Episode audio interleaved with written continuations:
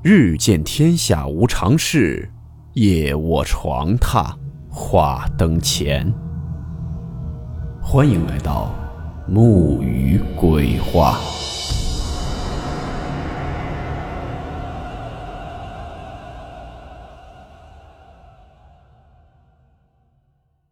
大家好，我是木鱼。今天这个故事名字叫做《谁的红马褂》。温馨提示：本故事含有未经证实的内容和边缘化知识，部分内容超出普遍认知。如感到太过冲击自己的主观认知，请大家当做故事，理性收听。前段时间，有些听友私信我说想听一些校园类的都市传说。我们今天所讲的这个故事。就是发生在一所坐落于天府治国的985、211重点大学——四川大学。其实很多学校都或多或少流传着一些诡异离奇的传说。关于这所著名的川大，也有着一些恐怖的灵异传说。其中最为出名的，就是东四教的故事。据说，在四川大学的望江校区。校内校外是两种风景，校区外是高楼大厦，校区内则是参天大树遍布，略显阴森。之前在学校的东边有一片很大的松树林，那里有一栋很破的房子，被称为四川大学的第四教学楼，也就是所谓的东四教。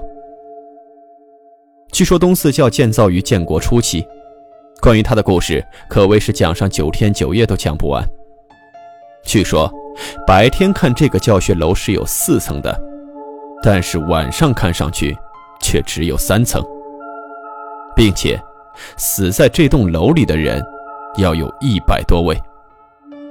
其中，在一九五八年就有六十五位川大教授或者是老师不堪迫害，相继的在这栋教学楼里面上吊身亡。而最近的一起事件是在二零零七年。一个研究生穿着红色的马褂从四楼跳下，由于楼层比较低，跳楼后半个小时才身亡的。在一九九五年的时候，不知道是什么原因，学校将整个东四教的木板都染成了红色，这更加让东四教增添了无数的神秘感。而其中东四教的这个红马褂事件，更是每个进校的学生都会听说过的一个恐怖故事。下面我要讲的内容是网络上流传比较广的一个版本。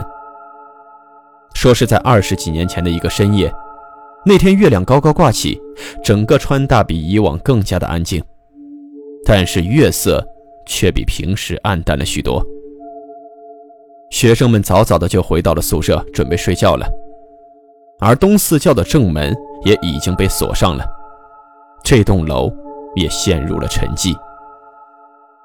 在东四教四楼的一个阅览室里面，一个在里面睡觉的女生突然惊醒了过来。她不断的揉着自己的脑袋，让自己尽快清醒。还记得自己当时感觉特别困，接着就直接睡了过去，一直睡到了现在。但是为什么人都走光了，一个人都没有，而且还没有同学叫他呢？值班的老师也没有发现他。透过暗淡的月光。他看到了墙上挂着的大时钟，但是指针的指向却看不清楚。也就在这个时候，叮叮叮的钟声突然响了起来。女生仔细的听了一下，一共响了十一声，也就是说，现在是晚上的十一点整。这下问题可就严重了，因为东四教的大门是在晚上十点半关门的。也就是说，自己被锁在了东四教里面了。这可怎么办呢？他想了好久，决定去走廊对面最西边的那间生物实验室去。如果在那里把灯打开的话，值班的人很容易就能看到的，说不定就会过来帮他开门。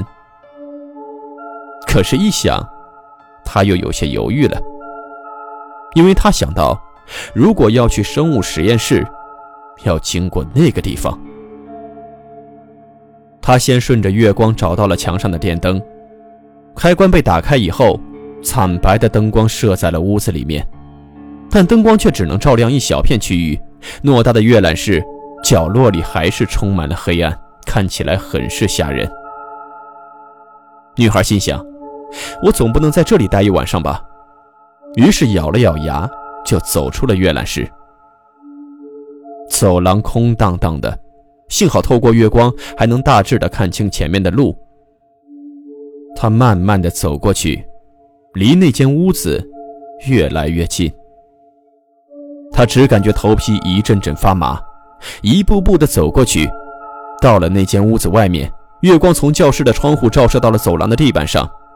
尽管潜意识告诉自己不要再往教室里看了，可是这个女生还是忍不住的向里面看了一眼。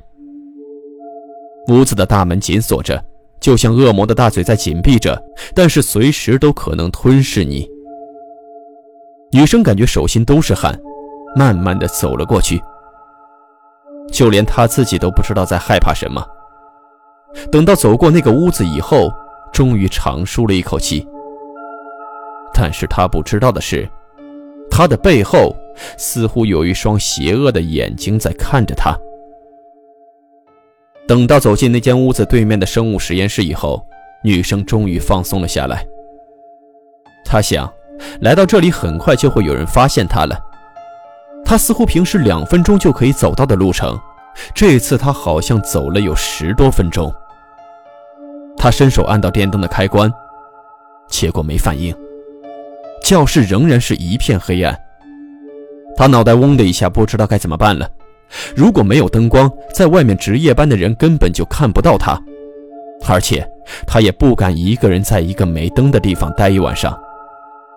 他决定回到最开始的这个阅览室，那里最起码还有灯。于是他又回到了走廊上。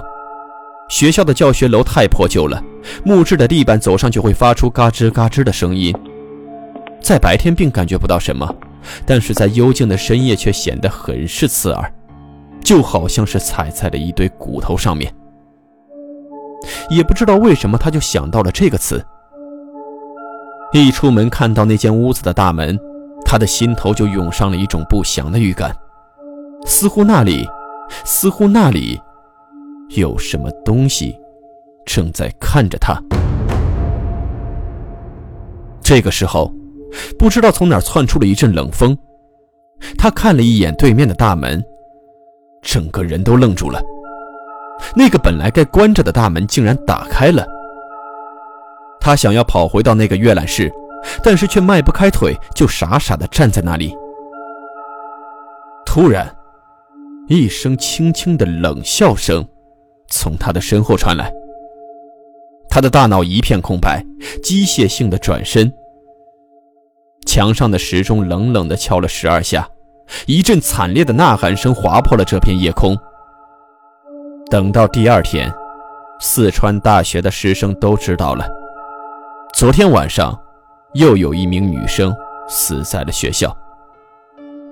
东四教的那个废旧的四幺四教室外面，死者生前穿了一件红色的马褂，面目狰狞，肌肉紧绷，很明显是死前受到了极度的惊吓。随后，警方就介入了，但是找不到关于女生的任何记录，并且没有人能够解释为什么那个女生独自留在这个大楼之中。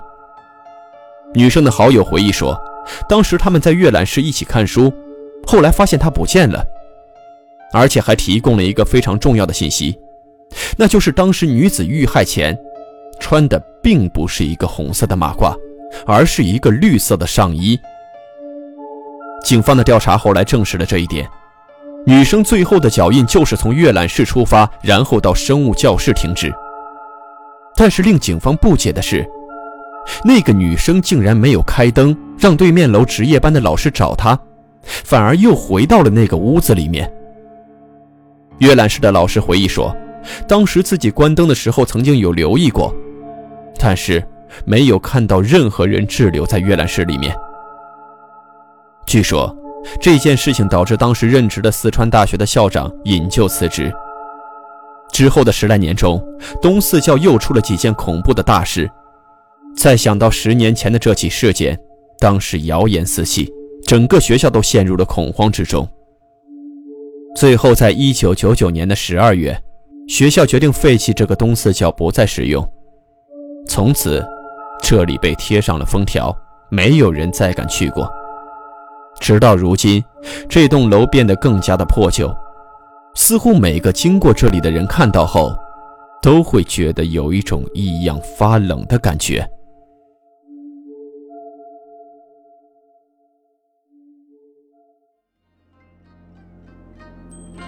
好了，我们今天的故事到此结束，祝你好梦，我们明晚见。明月透光，阴风吹柳巷，是女鬼